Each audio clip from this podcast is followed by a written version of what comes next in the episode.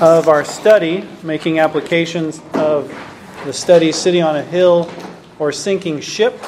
For those who have not been with us, uh, these are recorded, and I have them up on our church's sermon audio page. So if you'd like to listen to the whole series, what I did is started with the Old Testament, then did the New Testament, and then did the history of America, and specifically the founding era of America, as very decidedly on the side of the city on a hill opinion as opposed to the sinking ship opinion, which has presided over the decline of America.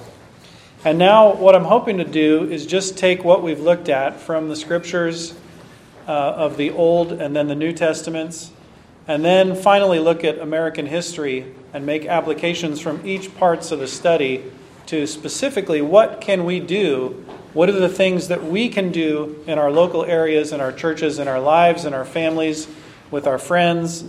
What can we do with this knowledge? So, first thing, properly inform your faith. Now, this is very important because the faith of the founding of America is very different than the faith that we hold to currently.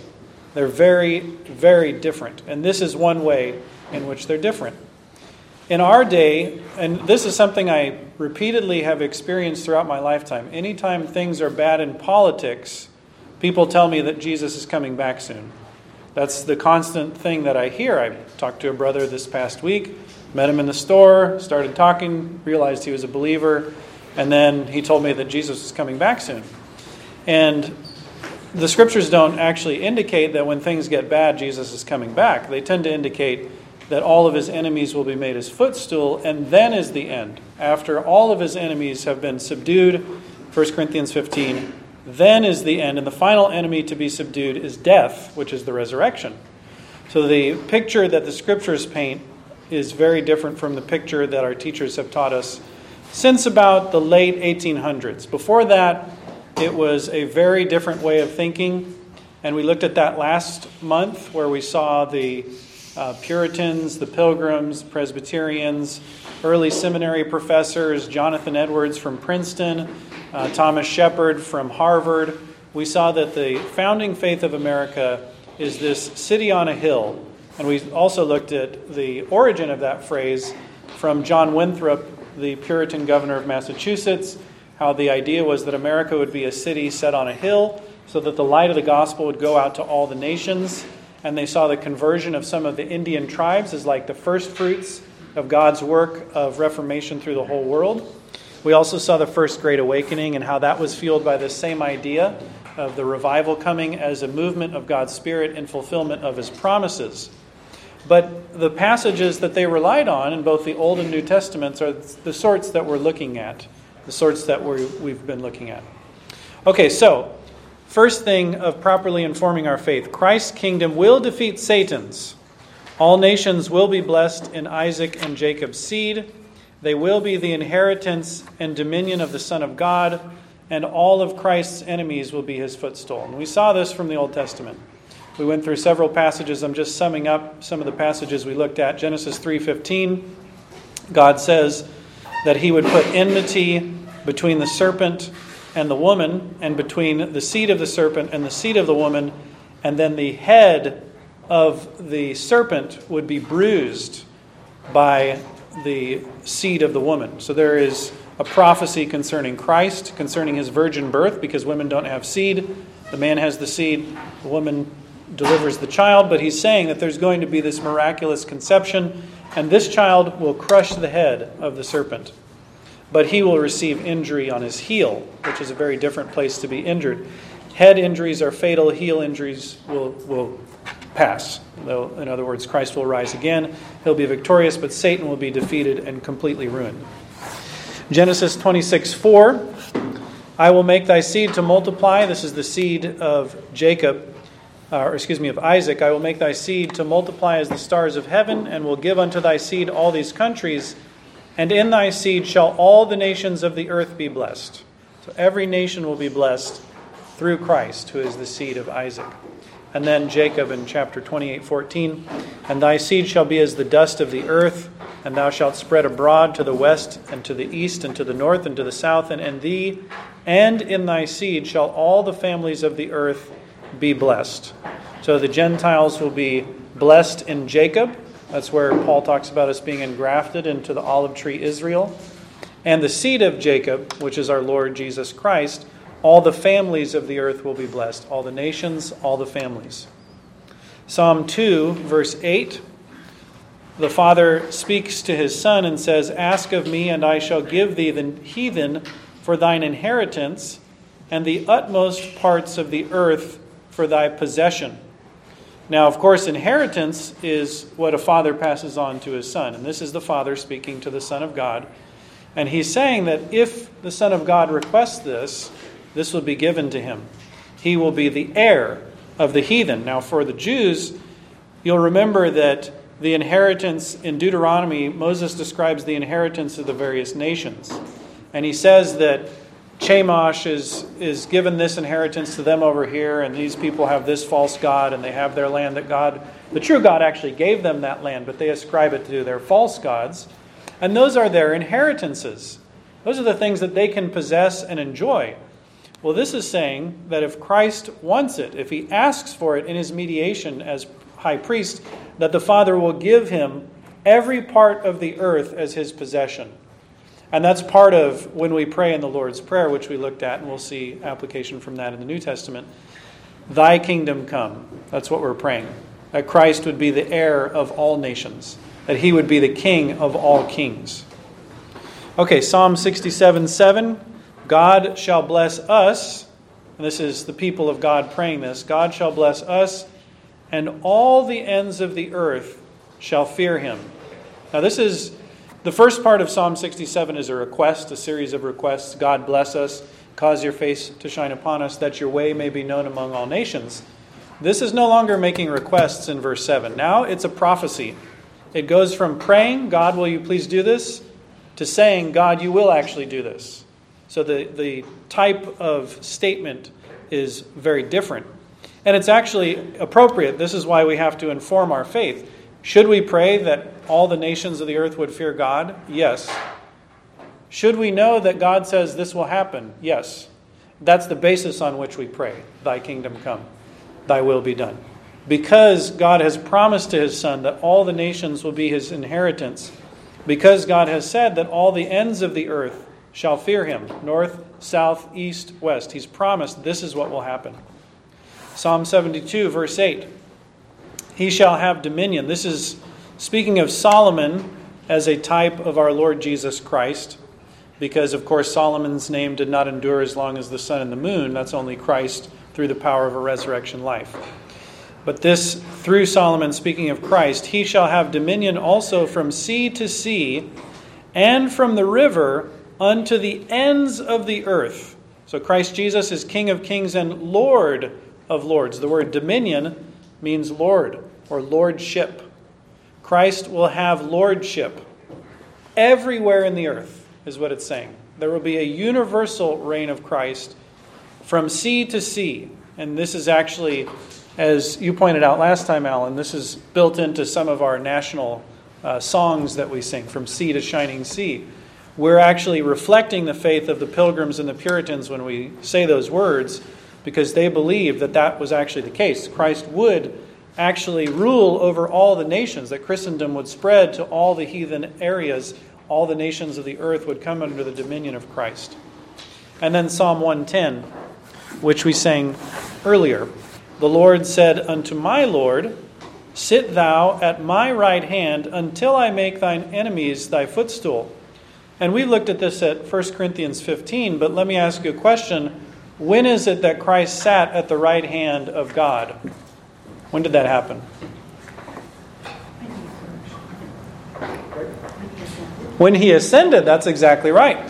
So Christ was incarnated, he was crucified, buried, he died, he rose again on the third day. Then, when he ascended up into heaven, he was seated at the right hand of the Father. This is when God says this to him. You sit here and wait, because now during this age, after your resurrection, I'm going to make all your enemies your footstool. That started when he ascended up into heaven.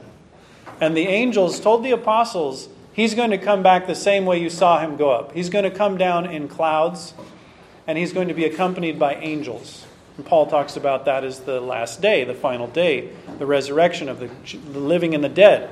When the sheep and the goats are finally divided, that's the end. That's the end of all things, and the kingdom gets delivered up to the Father. So, this is talking about the period from Christ's resurrection and ascension until the final judgment. All of his enemies are being made his footstool. And that's what's happening right now. This, this is a description of the gospel age. It's not some future age. This is now, from the time of his ascension, which is what, 34 AD, 33 AD, 30 AD, something like that. Since then until now, this is what he's been doing, and he'll keep on doing it until all of his enemies are made his footstool. So we must properly inform our faith. Christ's kingdom will defeat Satan's. All nations will be blessed in the seed of Isaac, the seed of Jacob Christ will inherit and have dominion over all the nations of the earth to the utmost parts of the earth, and all of his enemies will be made his footstool. Now, that's very different, of course, than what my friend, my brother in Christ that I talked to earlier this week, told me. His belief is the end comes when everything gets really bad. God says the end comes after everything gets really good. And then comes the end. After all of his enemies have been made his footstool, then comes the end. So we must properly inform our faith concerning these things.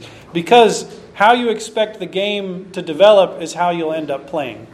The morale of the troops is how they figure the war is going to go. If they expect total victory and dominance, they play like it, they fight like it. If they expect you're a bunch of losers, they play like it and they act like it. And the church has been acting like losers for about 100 and, let's say, 30, 40 years, uh, maybe 150 years. The church has been told by its pastors, you're losers. God doesn't care about you. He cares about those people over there in that little plot of land. That's who you need to be concerned with. No, that's not the game that God plays. Christ will inherit all the heathen, all the Gentiles, from sea to shining sea to the ends of the earth. He has been promised this dominion. It's been prophesied time and again. Okay, second thing, properly inform your faith that Christ's kingdom will be national in scope due to the diffusion of the knowledge and fear of God. And this is not just the Old Testament that teaches this. We'll, we'll talk about that in practical application. But we must think in these terms. And this is how our founding fathers thought as well, by the way. This was their founding faith. Because they believed in these prophecies as, as having actual application to their nations. Isaiah 2 2. It shall come to pass in the last days that the mountains that the mountain of the Lord's house shall be established in the top of the mountains and shall be exalted above the hills, and all nations shall flow unto it. Now, our, our uh, Puritan and Pilgrim forefathers, they didn't think this was hyperbole. They thought this was a description of what's actually going to happen, in figurative language, of course. But you have hills are the cities, right?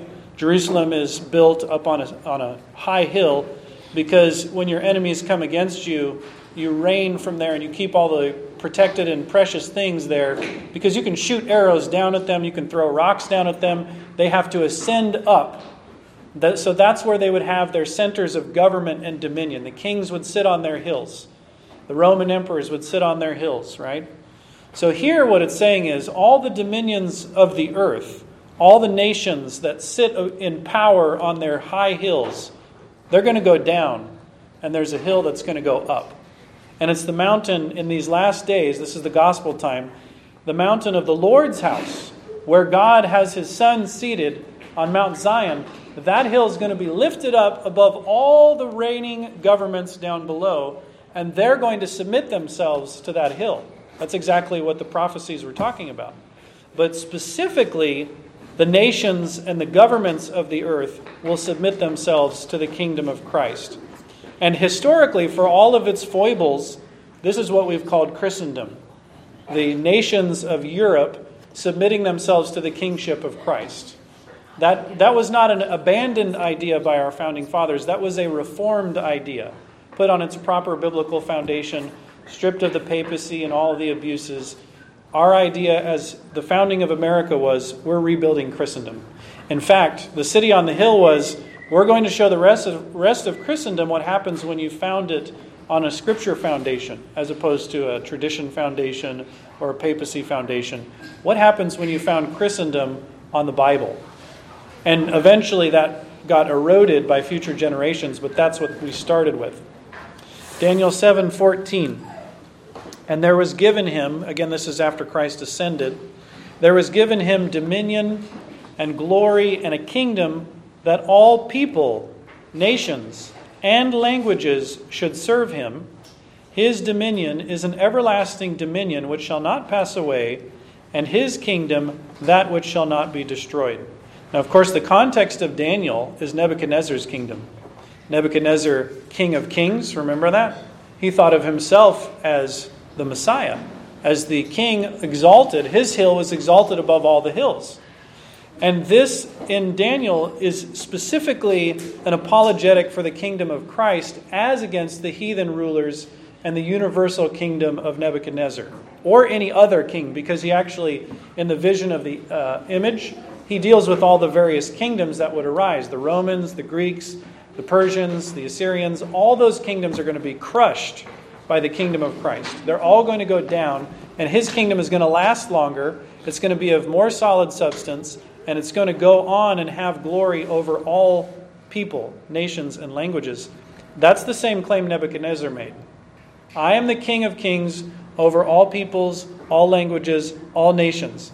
And this is saying, no, Christ is that king. You are a false pretender, Nebuchadnezzar. The Son of God coming out of this people group that you've taken away, he's going to come from them, and he's going to arise and reign over all the nations. And his kingdom won't end after 40 years. His kingdom will go on until all the nations. But notice, his dominion, his glory, his kingdom has a national scope, doesn't it? It has a scope that's beyond just me or my family, it's actually to nations as well. Habakkuk chapter 2, verse 14, and there are other passages like this. The earth shall be filled with the knowledge of the glory of the Lord as the waters cover the sea. Okay, so how many parts of the sea are covered with water? All of it, right? So then, how many parts of the earth shall be filled with the knowledge of the glory of the Lord? All of it, okay? So this is what I mean. God gives us, Abraham was told, Your seed will have this land, and they'll be more numerous than the sand on the seashore. And if you listen to that and you read the newspaper and you looked around at the people that Abraham lived around, what would you say about that promise? Is that realistic? Not in that time. no, no, it's completely unrealistic. No, I can't even have a child. And God actually comes to Abraham and tells him this, and he says, But I don't have a child. I don't even have an heir. How am I going to have children like this, like these stars that you're pointing to when I can't even? I got Eliezer here. Is he going to inherit? I mean, it just seems ridiculous. Sarah's told the same thing. You're going to have a son, and she laughs. And then she pretends like she wasn't laughing. Okay, so it seems impossible, doesn't it? You look around, you read the newspaper right now, you look at social media, you look at Joe Biden, you look at all these idiots in the World Economic Forum, you look at Bill Gates and the shots and all this goofiness, and you say to yourself, how is this going to happen? But that's the point. God is not limited by the powers of man. God's promises are not circumscribed by the newspaper that says this is happening here and this is happening here. God makes promises, and what Satan wants to do is he says, you people of God, stop listening to the promise. Start looking out around you. Start worrying about all the bad things going on. I'm not saying we shouldn't worry about them. I'm not saying we shouldn't do things about them. What I'm saying is we should believe what God says. And if He says that our nations, all nations on earth, will be filled with the knowledge of God and the fear of God and will walk in the light of this truth about Christ and his exalted kingdom, then that's what's going to happen. Whether we believe it, it will be done to us according to our faith. And as our faith in these promises has waned, guess what's happened to our nation? Gone down the tubes. We lost faith in the promise, and the promise was not realized. And that's how the prophets generally work. They go to a people, Jonah goes to a people and says, You got 40 days and you're toast. And what do they say? We better repent because maybe God will be gracious, and God is gracious.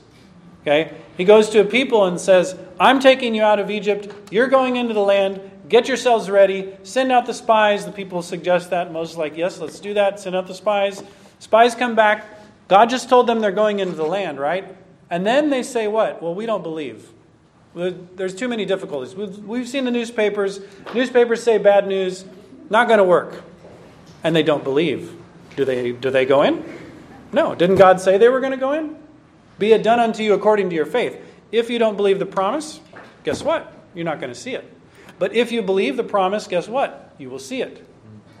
And so this is why God repeats this again and again and again, which brings us to the third part on page two of your handout the practical application. Not, not only must we know the truth, we must pray according to it. And we'll talk about worship, and then we'll talk about politics, and we'll talk about family life, and all these things. But just for now, our prayers. Pray for the conversion of all nations, for kings, for judges, for presidents, for representatives, and expect that God will answer these prayers in order to reform Christendom or Christ's kingdom among the nations of the earth. So if we believe that God's going to do this, this impossible thing that seems like it's a pipe dream, that seems like lunacy to even state it, if we believe that God's going to do that, then we need to start praying that way. And when we don't believe that God's going to do that, are we going to pray that way? No, of course not. You don't expect God to do something and you don't think He's made a promise to do it, it won't become the basis on which you offer prayer to God, and it will be done to us according to our faith and according to our prayers. Psalm 2, we looked at Ask of me, and I shall give thee the heathen for thine inheritance, and the uttermost parts of the earth for thy possession. Now, if Christ is asking that, and that's part of his intercession as our great high priest, do you think that we should pray that too? I would say so. I'd say yeah. If Christ is there being told, pray this, and I'll do it, well, what should we be doing? Well, we should be praying the same thing Thy kingdom come, Thy will be done. God bless us and cause your face to shine upon us so that your way may be known among all the nations of the earth. That's Psalm 67 at the beginning. Before the promissory part, there's the prayer at the beginning. So we ought to pray that, the same way that Christ is told to pray. Then he goes on Be wise now, therefore, O ye kings. Be instructed, ye judges of the earth. Serve the Lord with fear and rejoice with trembling. Kiss the Son, lest he be angry and ye perish from the way when his wrath is kindled but a little. Blessed are all they that put their trust in him. Now, kissing the Son, this is very interesting. The Pope is really the only one, because he's an antichrist, he's the only one who preserves this. What does he say? Kiss my ring, right? And the woman, there was a woman who messed with his ring. He smacked her in the face because she was disrespectful. You guys ever see that? You should look it up. Pope smacking woman. You'll see it. She didn't kiss the ring properly, and he smacked her in the face, and she actually fell back. But that's a proper picture, only it's Antichrist instead of Christ. When they're told to kiss the Son, that means to publicly bow before him and make your allegiance known publicly. So, this is not saying be a Christian and believe in limited government and keep your Christianity out of politics. No. This is saying to the kings of the earth, you have to openly acknowledge Christ as your Lord. You have to openly own him and submit yourself and bow before him and say, You are my master. Just like the papists do to the Pope. That's what they're saying. You're my king, you're my God, you're my master. We must do that. Our kings must do that to Jesus Christ himself. Kiss the Son, lest he be angry. What's the result if civil magistrates don't publicly own Christ. Look, you will perish, his wrath will be kindled. Do you want that? No. Paul says, Why do we pray for the conversion of our magistrates? So that we may lead a quiet life in all godliness and honesty. If our magistrates aren't Christians, this is what we get wrath. If our magistrates publicly submit themselves to Christ, what do we get? You'll be blessed. Blessed are all they that put their trust in him. Serve the Lord with fear. Rejoice with trembling. These are things we tend to say are opposites, but God makes them composites. Rejoicing and fearing God go together. They're not opposites. It's not religion versus relationship. Fear of God and rejoicing. They go together. Okay, so this has to be done. The judges of the earth, the kings of the earth, or they perish. And if they perish, we perish with them. They are the head, we are the body of the civil body. If they go down, we go down. Joe Biden gets judged, we get judged. Okay? So this is why we're to pray that our national leadership, our state leadership, our judges, our representatives, we are to pray that God will convert them to the true religion and that they would publicly own Christ. Psalm 72 Yea, all kings shall fall down before him, all nations shall serve him. These are acts of worship. Service in the Bible, when you read that word serve, it doesn't mean to bring food to someone. In the context of God, it means to do those acts of worship that He commands you to do. He commands you to do this, you do it. He says, Come in this way, follow these means, read this book, sing these songs, preach these words. That's what He says, then that's what you do. This bread, this wine, this water. You know, He says, Do these things. Service means I will submit myself to the kingly orders of Jesus, and I will not listen to other voices because I don't have any other king in terms of God's worship, I don't listen to other kings. They don't tell me what I'm supposed to do. So all the kings of the earth, they acknowledge that this is the king of us. We worship him alone. We bow before him alone. Verse 17 His name shall endure forever. His name shall be continued as long as the sun, and men shall be blessed in him. All nations shall call him blessed. Wait, wait, wait, wait the nations now, not just the kings, nations as nations will say that Jesus Christ is the blessed and only potentate. This is what we call Christendom. This is what we call a nation acknowledging and owning Jesus Christ as their king. And blessed be his glorious name forever, and let the whole earth be filled with his glory. Amen and amen. That's a good way to end a prayer, isn't it? This is how we're supposed to pray. Let the whole earth be filled with the glory of the Lord. Let all men, in other words, glorify God in whatever capacity He's given to them. Whatever place or station, whatever calling, whether you're the chief dog in the civil realm or whether you're the lowest on the totem pole, the servant behind the house doing business for your master, let everyone glorify God in their place because Christ is the King.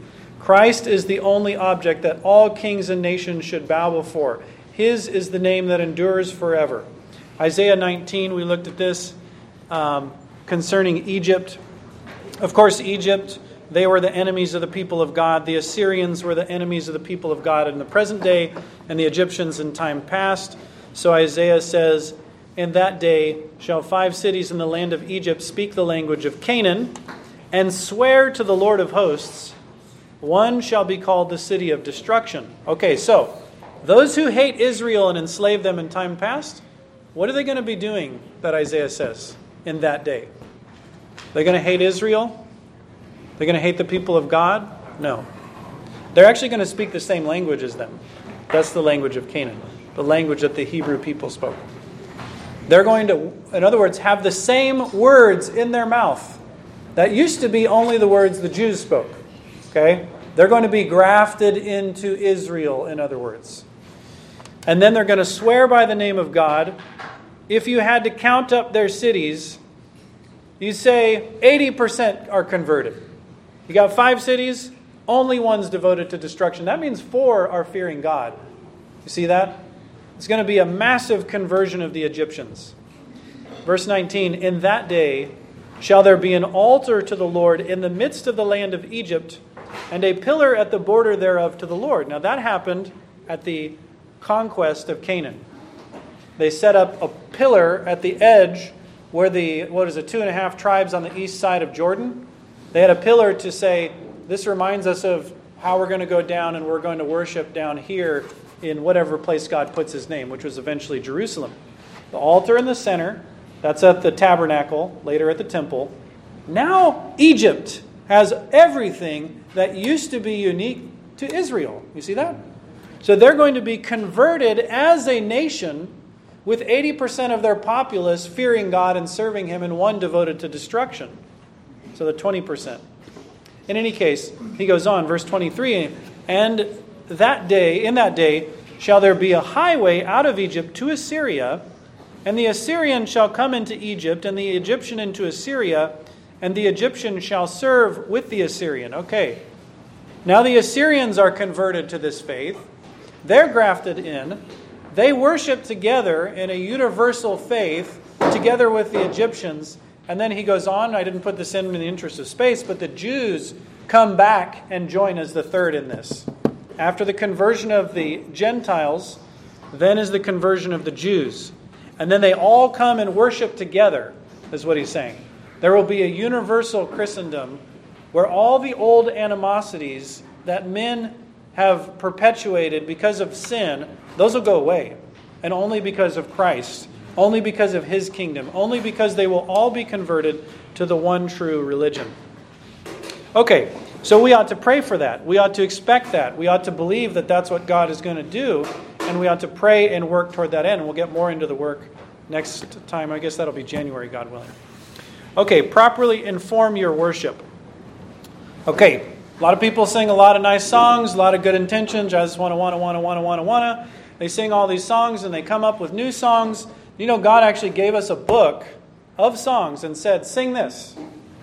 And then in that book, He gives you everything that the Bible teaches in like a summary format. Anybody know what that book is called? The Psalms. That's the book of the Psalms. You have the doctrine of creation, you have the doctrine of the fall. You have the doctrine of total depravity. You have justification by faith alone. You have the future of Christ's kingdom. You have the coming of the Messiah. You have the promise to him. You have the call of the Gentiles. Every the resurrection, all of it is contained in the book of Psalms in a summary format. It's like uh, Luther called it a Bible in the Bible. That's what he called the Psalms. Because it gives you basically the whole thing that the Bible says in one book. And then God said, Take this book and sing it. Because singing does something to you. It actually has literal psychological effect upon you. It takes what you think about and it makes it sweet to you because you have some melody that you make in your heart as you're singing to the Lord, which is why Paul says that we're to sing what? Psalms, hymns, and spiritual songs. Okay, now go and look at your book of Psalms and read the titles of the Psalms. Did you know that not all Psalms are Psalms? Some of them are psalms, some of them are songs, some of them are hymns, some of them are multiples of those, actually. But the three major titles of the 150 Psalms are psalms, hymns, and songs. And they're all inspired by the Holy Spirit. So the apostolic command is you should be singing the Psalms. And you should be singing them with melody in your heart. And you should be singing them to one another. And if you happen to be rejoicing, you should sing the Psalms. James talks about that. If anyone is merry, let him sing songs. So the Psalms are to form the piety and the faith of God's people in a devotional way, but also in a doctrinal way. And this is why I'm saying this. When the Pilgrims and the Puritans came here, what did they sing? The Psalms. What was the first book printed in New England? It was a Psalter for singing. Why? Because their faith was founded on the, what the book of Psalms says, which is basically a summary of the Bible. And this specific doctrine of the city on a hill and the future of Christ's kingdom and his dominion over all nations, which book do you think talks most about that? The Psalms. Amazing. That book talks more about the kingdom of Christ than the book of Revelation does because it gives you detail after detail, line after line about Christ's kingdom, the future of his enemies. In fact, it's the only book realistic enough to tell you to pray that God will break somebody's teeth. You know, all the, all the songs people come up with are all soft, right? They're all happy. Everything's positive. Everything's great. Is everything great in the Psalms? No, because God made these promises and it seems like they're not being fulfilled. God, it seems like you're asleep. Wake up and strike your enemies. That's actually a, very powerful tool. I think it was Bonhoeffer said, once people rediscover the Psalms, it'll be like this treasure chest of power comes on the church. So if we lock it up and we cover it over, and we'll. I was at a, a Mennonite store one time, and they were singing Psalm 139. And it was really, I was really enjoying it. And then they got to the part where David lashes out against those who hate God. And you know what they did to that?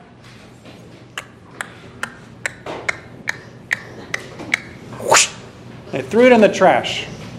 Do you know how precious that is to David? God, you are so glorious, you're so great. You knew me in my mother's womb. May my words glorify you, may my thoughts glorify you. And look at these wicked people who don't appreciate you. Strike them down, destroy them. That's appropriate, actually. And that's proper for our minds to understand that God hates the wicked, that He hates those who hate His people, that He hates those who hate His name. Because then it's like pretty serious. Like, this is big trouble these people are in. This is a big deal for people to hate God because He is so glorious. He's so grand. He's so wonderful. And He's done so much for them. And how do they pay Him back? By spitting in His face?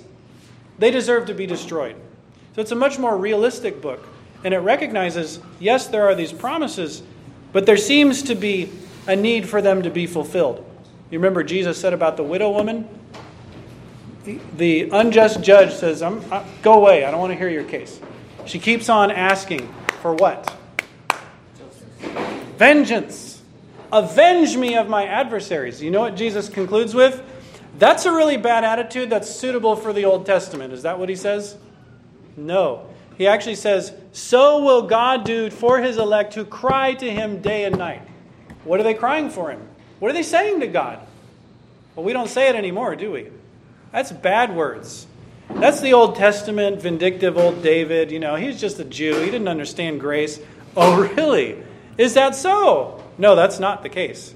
He understood the grace of God better than I do, better than I would say any of us do here, because of his specific sins and how gracious God was to him. And yet he could still pray, destroy these people. And Christ says, God will avenge his elect who cry to him day and night. So the Psalms give us a realistic piety, one that can handle suffering as well as rejoicing, one that can handle hatred as well as love, one that isn't always positive and happy. It is positive and happy, don't get me wrong. That's not all it is, though. It's more realistic. It's like a mirror for our whole soul. And it's a mirror for this city on a hill doctrine. All right.